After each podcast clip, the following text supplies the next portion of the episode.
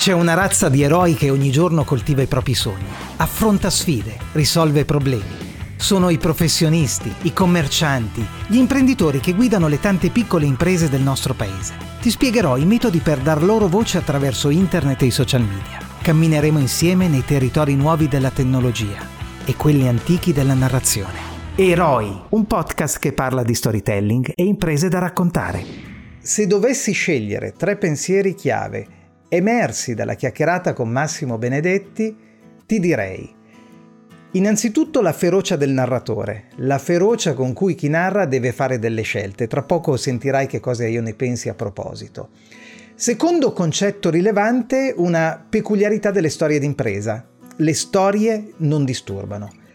Terzo, la varietà di competenze necessarie per fare buona narrazione. Allora, vediamo di mettere ordine tra eh, tutte queste considerazioni. Eh, chi è Massimo Benedetti innanzitutto? Eh, questo ti chiederai. È un amico, è un amico specializzato in storie e content design. L'ho invitato a moderare la presentazione del mio libro Raccontarsi online, edito da Eupli. Il nostro confronto si è soffermato su tanti aspetti legati alla narrazione digitale d'impresa. Sono nate eh, delle considerazioni che io ritengo possano essere utili a tutti coloro che vogliono approfondire la conoscenza delle logiche, dei metodi del raccontare le imprese, le più piccole soprattutto. Eh, io sono Fulvio Iulita, mi occupo di narrazione d'impresa applicata a strategie di marketing digitale e in questo episodio voglio appunto proporti una sintesi audio del mio incontro con Massimo Benedetti. Mi chiama Massimo Benedetti, è una rock star e quindi trattiamo di conseguenza. Addirittura, vabbè ti ringrazio. No, scherzo su questa cosa perché ho scoperto solo qualche giorno fa e poi dopo devo dire stupido io non essere mai entrato nei, nei meandri del tuo profilo Facebook perché l'avrei saputo prima di questa tua doppia vita, no? da una parte storyteller sì uno che racconta storie, che insegna narrazione, narrazione, nelle aule di formazione, un po' come facciamo più o meno lo stesso lavoro, e, e qualche volta si mette il chiodo e l'abito da rock, rockman, da frontman di una band che suona che genere? Allora, adesso attualmente facciamo pop eh, italiano ispirato al, pop, al pop britannico, pezzi nostri, insomma, quello è eh, però parto, na- nasco panchettaro, quando c'era un po' più di roba qua sopra mi facevo anche la cresta, mi coloravo i capelli, adesso la barba non posso farlo, però si, si è colorata da sola di bianco, ma va bene, anche quello. Quindi diciamo cui... che con il tempo ti sei un po' ammorbidito. Questo è un evento mh, molto informale, molto easy, eh, per me è molto significativo perché è la prima volta che presento pubblicamente eh, il mio bambino, che è questo qua, a raccontarsi online, che è esattamente quello lì. Faccio in stereo. Con me dicevo Massimo Benedetti che ho voluto, a cui ho chiesto di essere presente perché, perché ci siamo confron- perché ci capita spesso di confrontarci sui temi della narrazione, di, della narrazione innanzitutto e poi della narrazione di impresa. Ma sì. storyteller si nasce mm. o si diventa? Urca, è, eh, allora, secondo me si nasce, ok? Poi eh, bi- bisogna dare una bella spolverata o quantomeno tenersi allenati. Se non, si riesce, non ci si riesce a tenere allenati più avanti, quando si scopre, come è successo, almeno l'esperienza personale è stata quella, a un certo punto ho scoperto, mi sono riscoperto eh, storyteller, portatore di storie, persona che, che amava consegnare i racconti, aiutare a consegnare i racconti, ci dà una bella spolverata a questo grosso dono che ci è dato e da lì in poi ci si forma, si studia. Prima hai citato il, il mondo della musica, ehm, io avevo letto di Robert Plant, Robert Plant cantante dei Led Zeppelin, voce pazzesca, capacità di entrare nelle dinamiche della melodia eh, fuori dal comune e quello è un talento.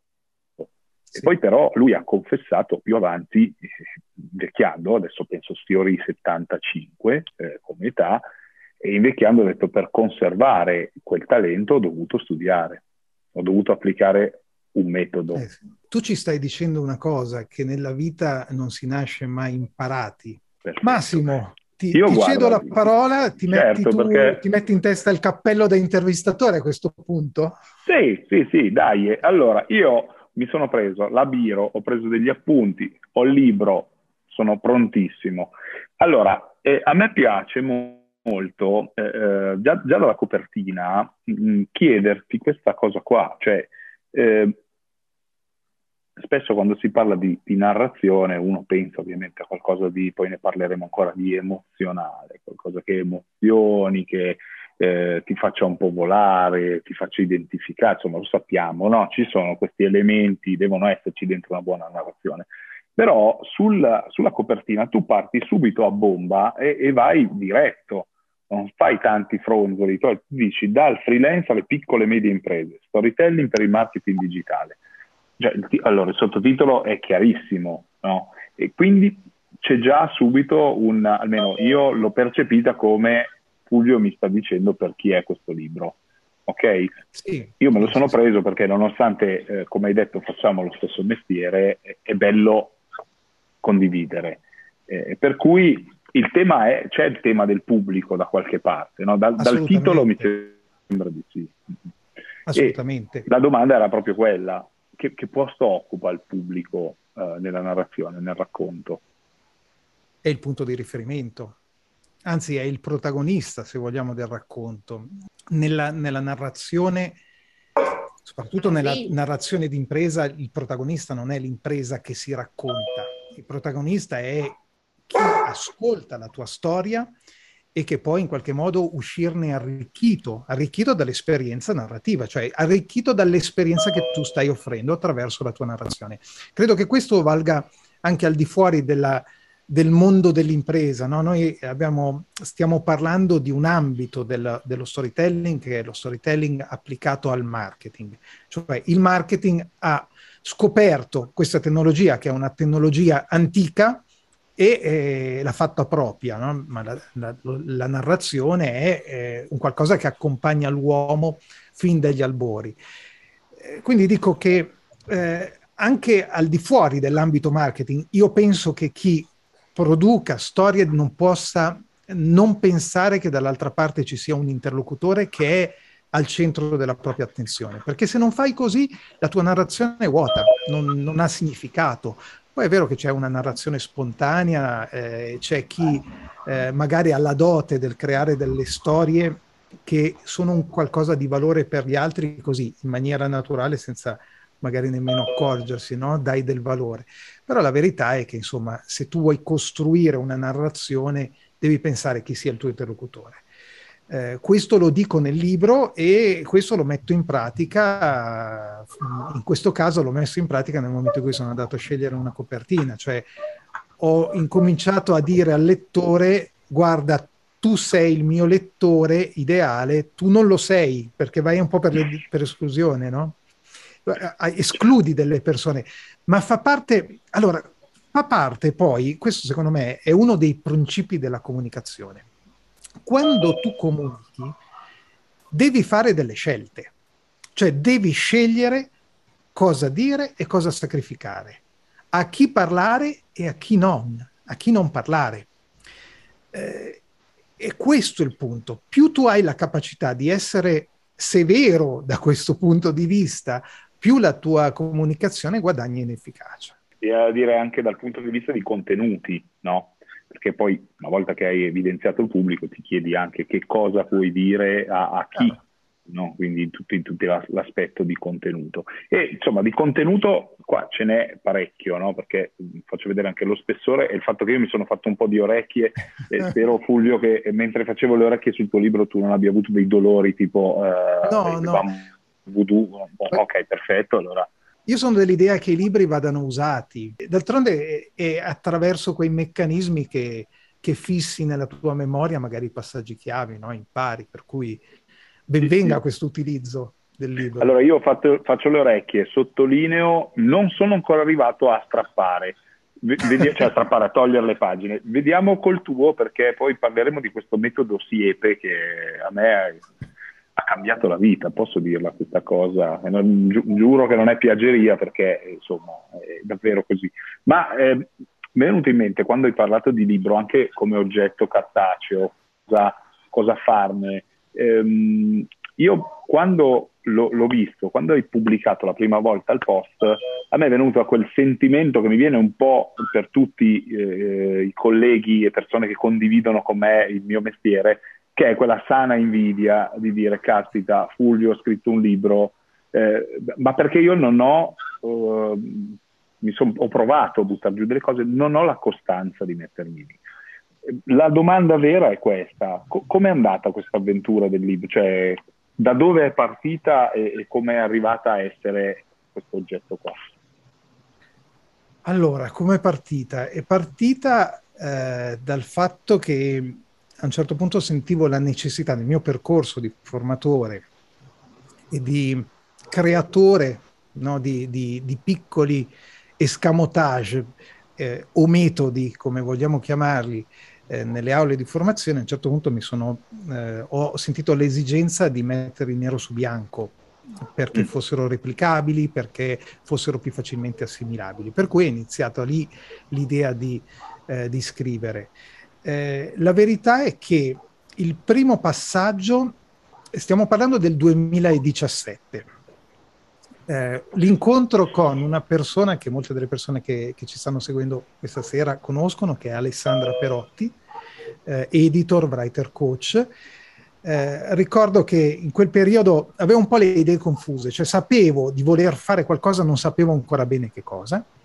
Mi presentai a lei con una serie di idee, convinto che quelle idee funzionassero e lei in maniera molto feroce disse questo sì e questo no, questo va bene, questo non va bene. No? Eh, io, io, adoro le persone così, le persone che ti dicono in faccia le cose, non hanno paura di offenderti perché con quel modo di fare ti arricchiscono. Cioè, le persone che ti dicono va tutto bene non ti stanno facendo del bene. Ecco. Quindi con Alessandra Perotti ragionammo su alcune, sul materiale che, che mi trovavo tra le mani.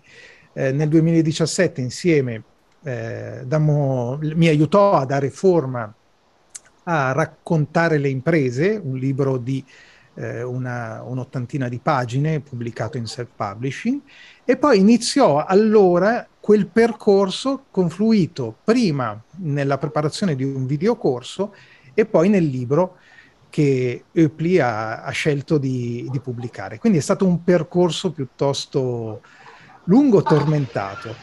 C'è un retroscena in tutto questo e l'ho raccontato solo una volta in, uh, pubblicamente, lo, lo, lo, ve lo racconto, insomma siamo tra amici quindi certe cose si possono dire. Poi se la non raccontiamo idea... le cose noi, chi, chi deve fare? Cioè.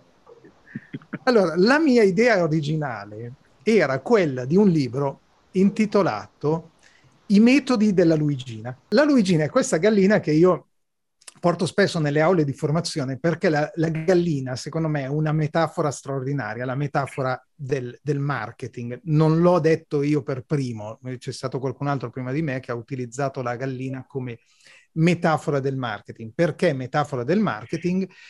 Perché la gallina, come qualsiasi imprenditore, ha un prodotto, quel prodotto è l'uovo.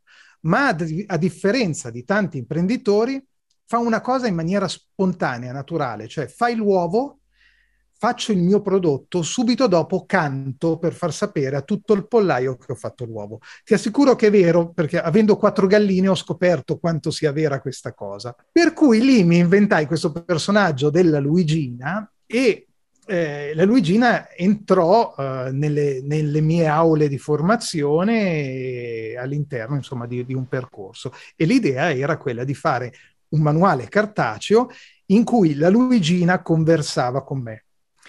Era, e devo dire erano già stati abbozzati tutta una serie di passaggi, c'erano questi dialoghi, lei aveva già assunto un suo carattere all'interno del libro. Arrivai da Oepli, presentai questo progetto, eh, Maurizio Vedovati e eh, Cristiano Carriero di Oepli mi dissero bellissima l'idea del libro sullo storytelling, metodi per le piccole imprese, eccetera, eccetera eh, ci interessa, però c'è un ma. E dissi, che, qual è il ma? La Luigina, la Luigina non ci sta tanto bene, non, non è tanto da Eupli. E così eh, fui costretto a riscrivere totalmente il libro togliendo un personaggio, sì. sacrificare questo personaggio, però insomma va bene, sono contento. Un po', spia- un po' spiace, sempre nella metafora musicale hai fatto come quelle band che quando gli dicono guarda il chitarrista così non va bene vanno avanti da solisti, ma ci sta eh, per, per scrivere. Questo è Max Spezzali, per esempio. Eh, a un certo okay. punto, beh, per quell'altro ballava solo, povero cioè, Ho capito. Qui c'è Antonio che dice le anatre depongono sì. le loro uova in silenzio, la gallina invece schiamazza come, come impazzita. Qual è la conseguenza? Tutto il mondo mangia uovo di gallina, Henry Ford. Eh, Be- bravissimo, ecco. esatto, la citazione originale è proprio questa. E quindi questa è un po' il, la genesi, insomma, di questo libro di quello che, che, è stato il libro, eccetera. Mi piace anche riprendere una, un, un, aspetto de, della narrazione, dei, dei, personaggi che ci stanno all'interno delle narrazioni, eh, che è eh, la, la, Perotti che tu hai nominato. Ehm, dentro il, il ciclo narrativo potrebbe essere un buon guardiano di soglia, che sono quelli che a un certo punto si piazzano lì quando tu cominci la tua avventura, cominciano a dirti questo no, questo no, questo no, e ti fanno un po' capire la, la, la direzione da prendere, magari a volte anche un po' in maniera sfidante, un po' cattivella, no? Eh, però ci sta, è una, è una, di quelle cose che fanno poi eh, scattare eh, il protagonista del racconto e, e lo, fanno, lo, fanno, continuare sulla, sulla sua strada. E questa è la cosa che noi piace delle storie, perché ci immedesimiamo in questi personaggi che eh, mossi dal bisogno, dal desiderio, affrontano le sfide, a volte faticano, a volte subiscono delle sconfitte, ma alla fine eh, arrivano, fo- arrivano trasformati. Noi amiamo la trasformazione, che poi la trasformazione, il concetto di trasformazione è un concetto legato anche alla, al mercato, al, al, consumo, cioè noi compriamo prodotti perché i prodotti ci trasformano, cioè nel prodotto, nel servizio che ci viene, che ci viene venduto, noi cosa vediamo? Vediamo noi stessi trasformati da quel prodotto o da quel servizio eh, attraverso una serie di meccanismi. Ecco, insomma, questo è un po' il parallelismo no? tra mercato certo. e, e le storie. Ma infatti, guarda, mi, mi dai un gancio, eh, fa, faccio un po' un salto in avanti nel, nel libro quando parli del metodo eh, Siepe. Al di là di chiederti al volo che cos'è il metodo Siepe e che cosa rappresenta questo acronimo, perché così almeno eh, incuriosisce anche, eh, dentro è spiegato benissimo, e io lo, lo, l'ho cominciato a utilizzare. E c'è questa, questa poi parleremo de, dell'acronimo in sé, ma la prima parola che è quella delle soluzioni eh, mi fa venire in mente quello che hai appena detto, cioè se vogliamo parlare di storytelling per un'impresa, per una microimpresa, per un professionista, questo professionista deve conoscere bene le sue soluzioni. E a mio avviso penso eh, eh è, è, anche una domanda per allargare un po' a tutti eh, sapere che sulle soluzioni, sui prodotti e sui servizi esistono delle storie è un buon modo per allenarsi a raccontarle, ma non tanto la storia di quanto lava bianco il mio eh, detersivo o, o quanto scrive bene la mia penna, ma se attorno a questa penna ci sono dei racconti, delle storie, qualcosa che la fanno un po', un po vivere senza essere retorici. No? Questa era un po' la cosa che, che mi piaceva del, del, discorso soluzioni, perché spesso il prodotto lo si, lo si, descrive ma non lo si racconta. Non so tu cosa ne, cosa ne pensi. Da imprenditori, da freelance, noi vediamo le cose dal, dal di dentro, no? e quindi noi siamo innamorati del nostro prodotto, del nostro servizio e al centro della nostra attenzione, del nostro mondo, ci mettiamo quello parliamo del nostro prodotto. Non ci rendiamo conto che noi non veniamo scelti per il nostro prodotto, non ci rendiamo conto che al nostro cliente del nostro prodotto non gliene frega niente. Interessa eh, il proprio problema risolto, che noi glielo risolviamo con un prodotto, con, una, con un altro, non gli cambia la vita. Quindi noi da eh, professionisti, da comunicatori, da eh, per chi lavora nel mondo della comunicazione, da, eh, da imprenditori, veniamo giudicati non tanto per i nostri prodotti, ma per la nostra capacità di risolvere problemi. No? Eh, quando parlo di problemi, eh, il, il, tema è molto ampio, cioè c'è il problema pratico, ma c'è anche il problema di sentirsi appagati dal punto di vista emotivo. No?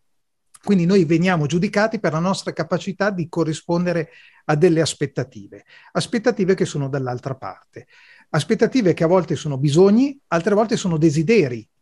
No? Non, non, non compriamo solo soluzioni a problemi pratici, ma il desiderio di vedersi appagati emozionalmente da un qualche cosa, da un qualcosa per cui abbiamo speso dei soldi.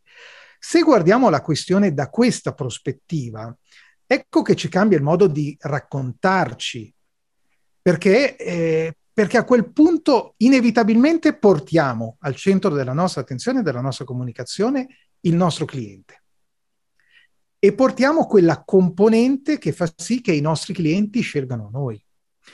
Eh, io dico sempre che eh, il miglior interlocutore, quello a cui bussare alla porta e chiedergli eh, di che cosa dovremmo parlare nel, nel nostro progetto di comunicazione, è il nostro cliente fidelizzato, che è quello che è riuscito a vedere quello che magari noi, noi stessi non abbiamo visto. Cioè è quello che ci ha scelti, ha delle opportunità sul mercato differenti da noi, dei, ci sono i nostri concorrenti banalmente, ma lui ha capito che stare con noi va bene, perché siamo quelli giusti per lui. A lui dovremmo chiedere, perché? Perché stai con me? Eh, da lì avremmo poi tutta una serie di materiale narrativo che potremmo portare nella nostra comunicazione.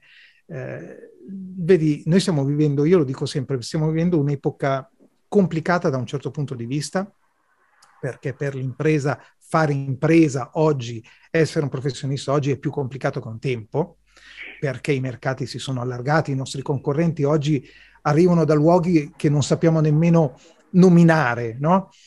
E, mentre prima il mercato era qualcosa di molto più circoscritto. Sì, è più complicato, è vero, ma abbiamo delle opportunità che un tempo non avevamo. Perché? Perché abbiamo delle tecnologie che ti permettono oggi, tu piccolo imprenditore, tu libero professionista, di ragionare come ragionano i grandi brand da sempre, ovvero ragionare in termini di reputazione, ragionare in termini di costruire un tessuto di reputazione, di fiducia, di consapevolezza della tua identità, tale per cui vengo scelto per qualcosa che non è il prezzo. Perché il vero problema è questo, no? quando tu sei uno piccolino, eh, beh, eh, quanto costi? Quanto costa il tuo servizio? Perché se io non ho capito quanto vali e soprattutto non ho capito in cosa sei differente dal tuo concorrente, è quello che ti chiedo, quello di costare meno. Ma da, da imprenditori o da professionisti noi vogliamo essere scelti perché costiamo meno o perché abbiamo una nostra identità, un nostro modo di fare le cose che è qualcosa di cui andiamo orgogliosi. È questa cosa qua che dovremmo pensare. Ogni impresa è diversa dalle altre. Mm-hmm. Eh, do- si tratta di capire in cosa noi siamo differenzi rispetto agli altri. Assolutamente. Guarda, io riprendo questa, questa questione della reputazione, perché mentre parlavi eh, mi è venuta in mente una cosa, quando un bel po' di anni fa, almeno 30, ho cominciato a fare l'animatore eh, dai, dai, Salesiani. Eh, I Salesiani sono l'ordine eh, sacerdotale fondato da San Giovanni Bosco, da Don Bosco, insomma vi risparmio tutto il racconto, ma eh, aveva un metodo, e qua torniamo alla parola metodo, che si chiama metodo preventivo. Il metodo preventivo cosa fa? Ti dice se tu stai in mezzo ai ragazzi, allora puoi permetterti con loro di, eh, innanzitutto, di fare un'azione educativa che non sia invasiva. Non gli dai la, la lavata di testa. Ti vedono, sanno che sei di con loro, sanno che sei di per loro e quindi hai tutta una serie di elementi per creare quella fiducia, quella confidenza e, e quella reputazione che ti fanno percepire come una persona che ci tiene a loro.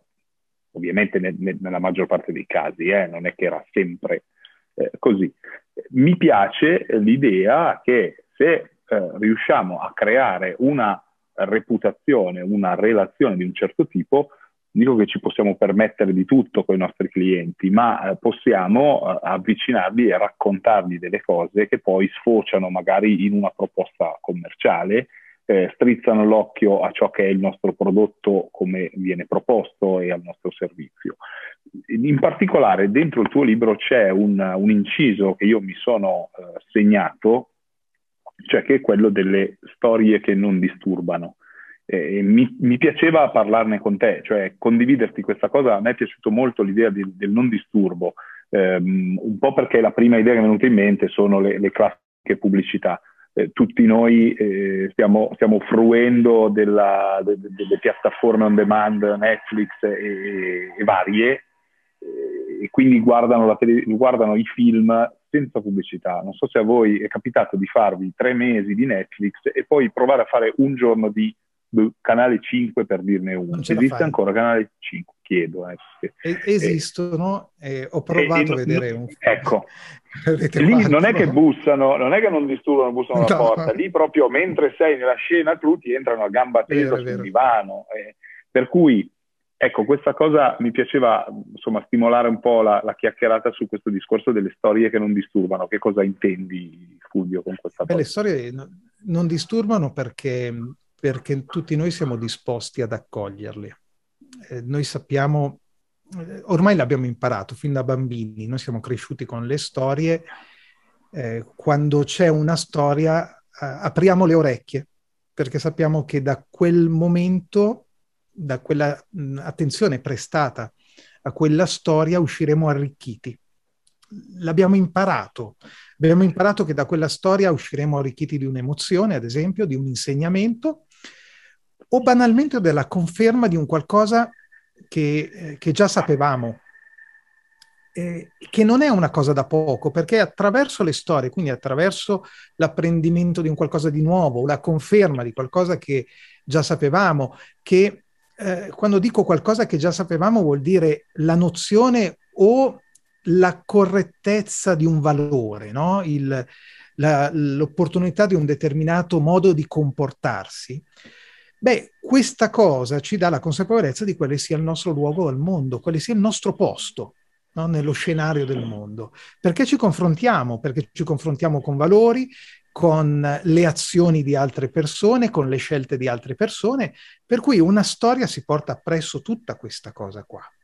Eh, quindi è, è ben accolta quando arriva generalmente. Chiaro che ci sono due temi, uno è quello della sostanza e l'altro è quella della forma, cioè quella storia deve essere ben raccontata e contenere un valore. Quindi la capacità del, del narratore è quella di saper vedere in una, in una circostanza raccontabile la prospettiva giusta, il, il valore contenuto eh, Alessandra dice, Alessandra Perotti dice sempre questa cosa, non esistono storie banali, ma modi banali di raccontare storie. Quindi devi capire qual è il modo giusto, quale sia la prospettiva giusta da cui osservare quella storia. E quindi si pone una questione di sostanza, perché è il tirar fuori da quella storia l'elemento importante. E poi c'è una questione di forma, eh, che ha a che fare con eh, la scrittura, con eh, la capacità di, eh, in quest'epoca, quella dei social media, quella di dare una forma mediale giusta, parole, immagini, filmati, musiche e cose di questo genere. Quindi questo è un po', un po il punto, no? Le storie sono di per sé qualcosa che non disturba, chiaro, la devi raccontare bene.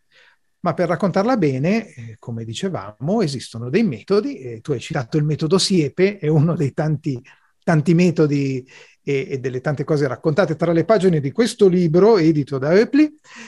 E il metodo Siepe, tu mi chiedevi prima, è un qualche cosa che è nato nelle aule di formazione. Siepe è l'acronimo di soluzioni, ispirazioni, emozioni, persone ed eventi.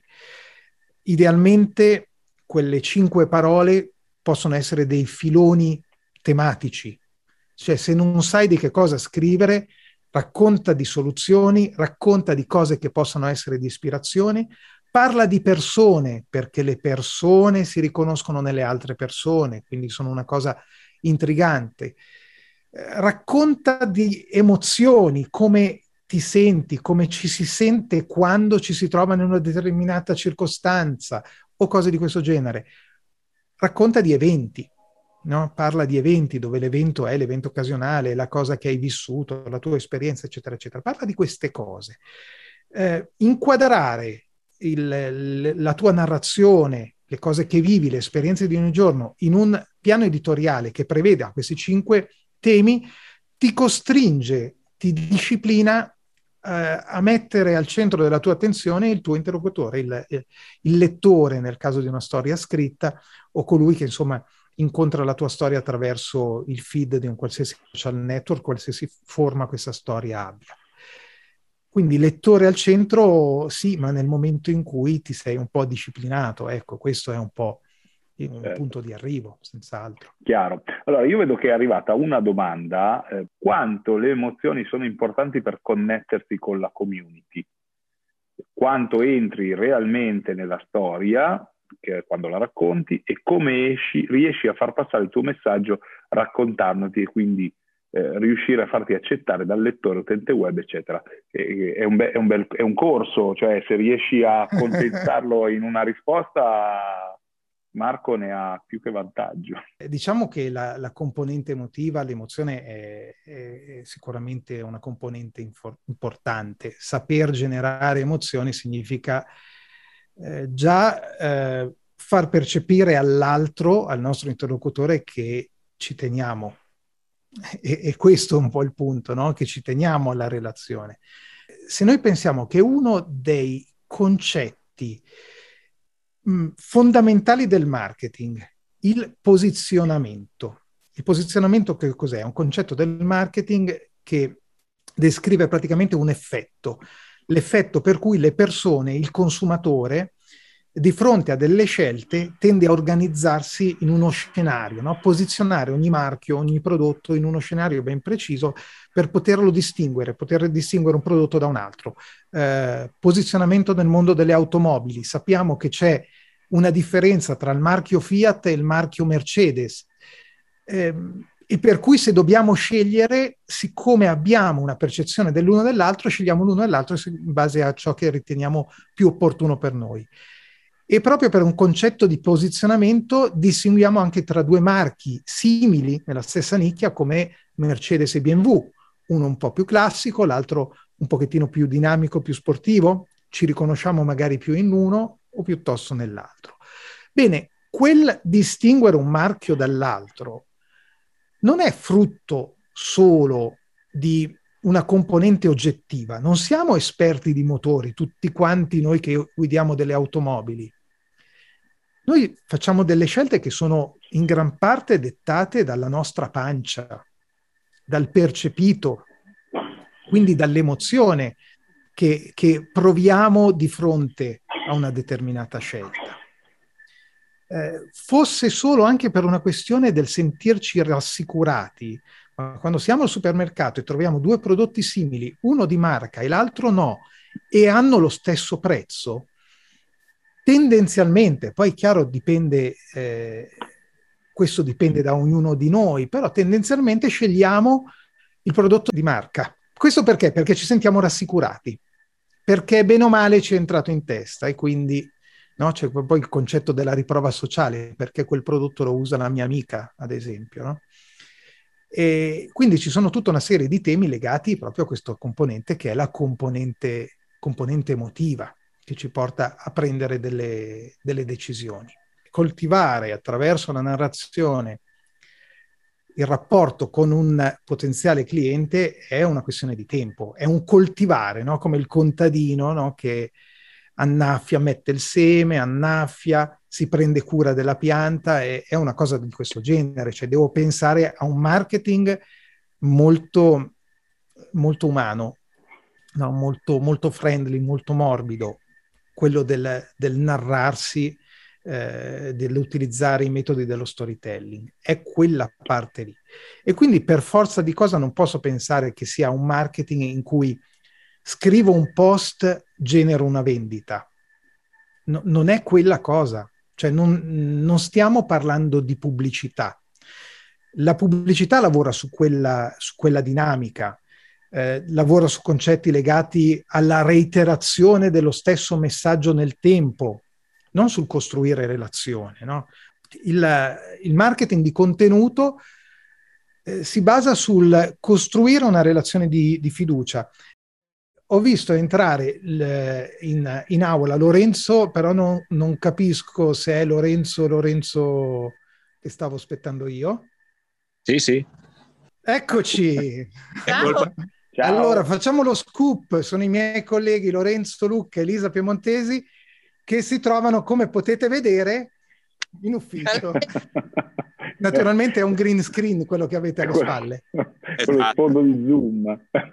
A quale buon green screen ti permette degli ottimi lavori, effettivamente. Cioè... Questo lo state dicendo per non farci morire di invidia, la verità è che vi trovate in questo momento a Lampedusa. Questa oh, è un po' la okay. risposta a Marco che, che, ci diceva quanto contino le emozioni, in questo momento c'è un'emozione in corso che è l'invidia, che è un po' la eh, reazione... chiaramente, chiaramente. Porta con sé una, una reazione emotiva.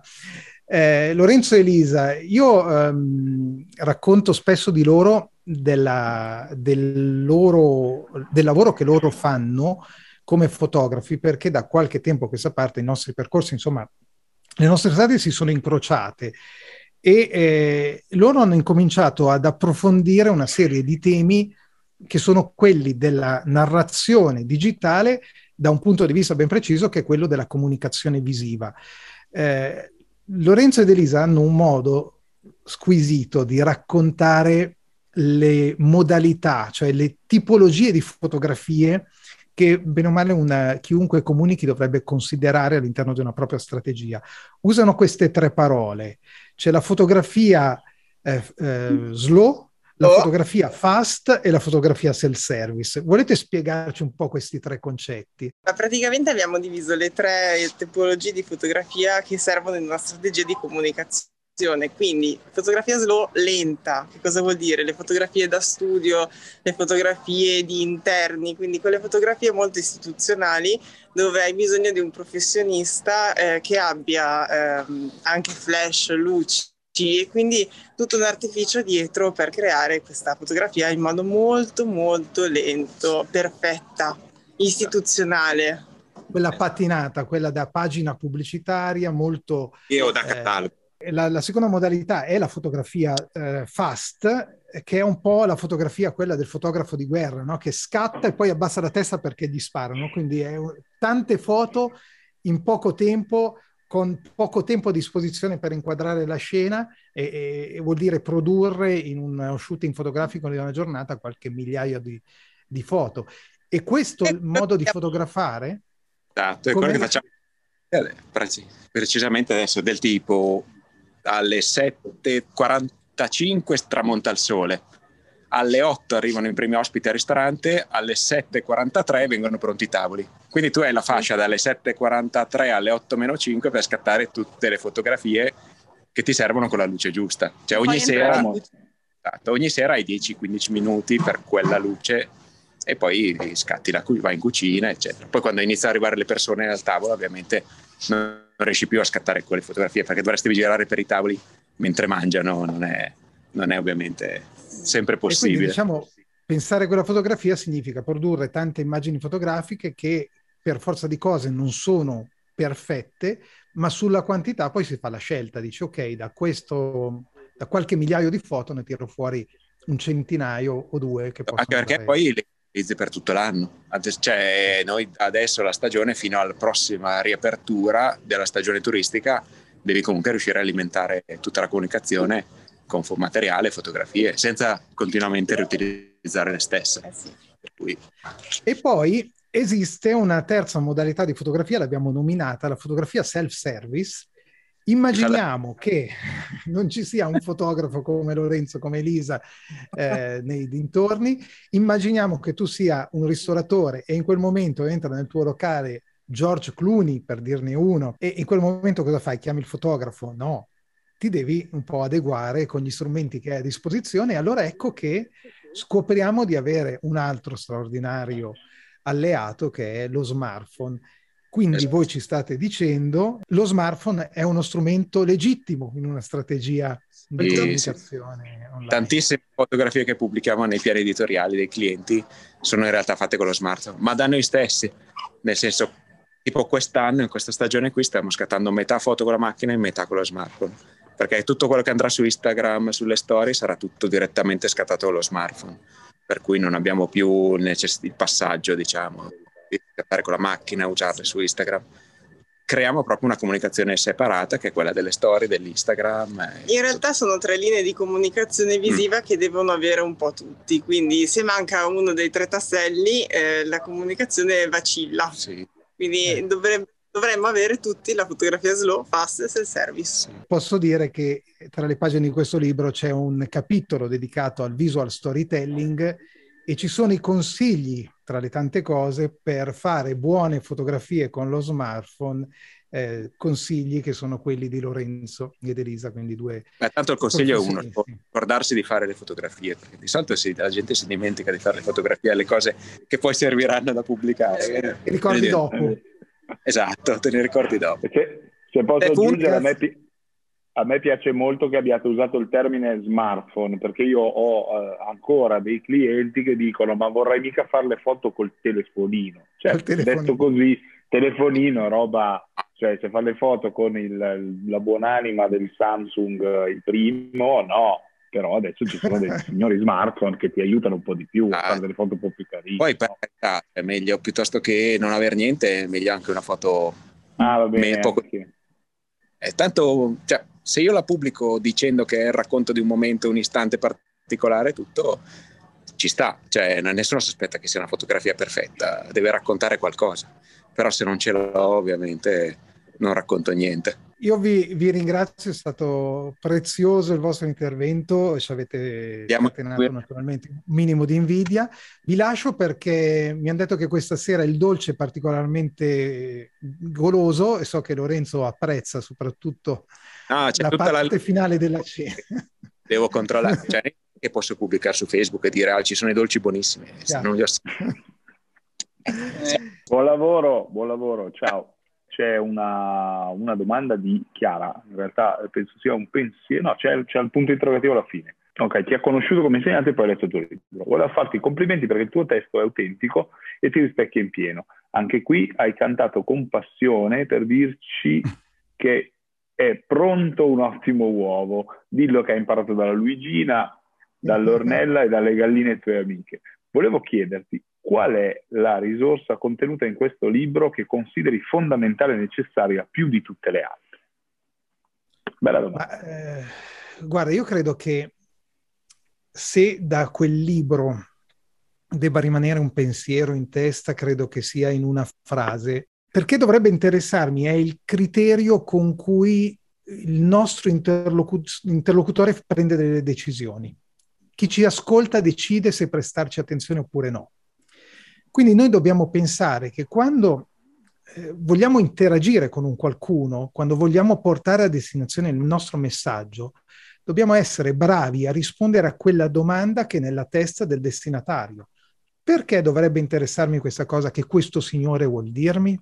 Perché dovrebbe interessarmi quel prodotto, quel, quel servizio? Se io sono capace di rispondere a quella domanda, beh, avrò la sua attenzione e l'attenzione è il primo passo per poi costruire una relazione. Antonio chiede quale libro leggere prima del tuo e dopo aver letto il tuo.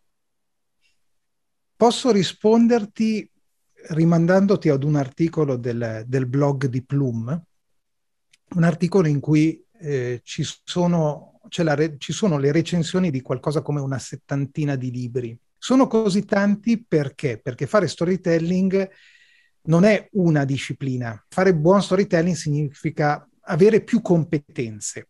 Ci sono delle competenze creative, ci sono delle competenze legate alla scrittura, competenze legate al pensiero. Qui c'è Edward De Bono che da questo punto di vista, insomma, con i sei pe- cappelli per pensare o il pensiero laterale, insomma, ci ha, ci ha dato uno stimolo molto importante.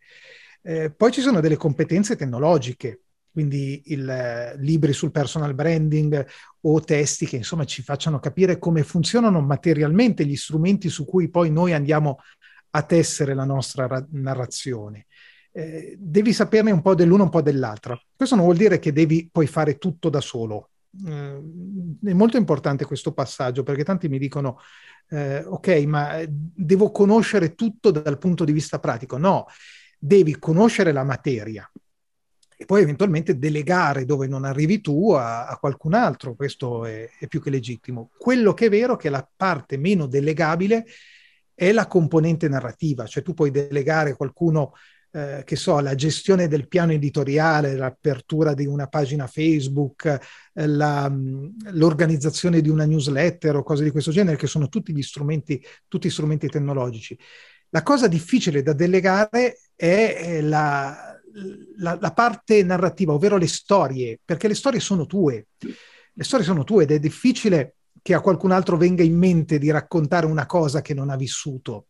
Ed è quella parte più complicata da trasferire a un qualsiasi professionista, insomma, ci vuole, eh, ci vuole abitudine. Quindi da una parte ti serve il professionista giusto, quello che eventualmente sappia tirarti fuori la storia, però eh, il ruolo del, del narratore è in gran parte in chi le storie le possiede, è lui che può fare la differenza se c'è una cosa sulla quale ci siamo trovati proprio da, da subito è anche la, la, la, praticità, cioè il fatto di dire va bene, possiamo, con lo storytelling noi possiamo vagare eh, da, dall'universo e dai massimi sistemi e emozionare con, un, con due parole o con una foto, ma poi dobbiamo ricordarci che comunque bisogna essere pratici, bisogna vendere, bisogna dare concretezza a quello che facciamo.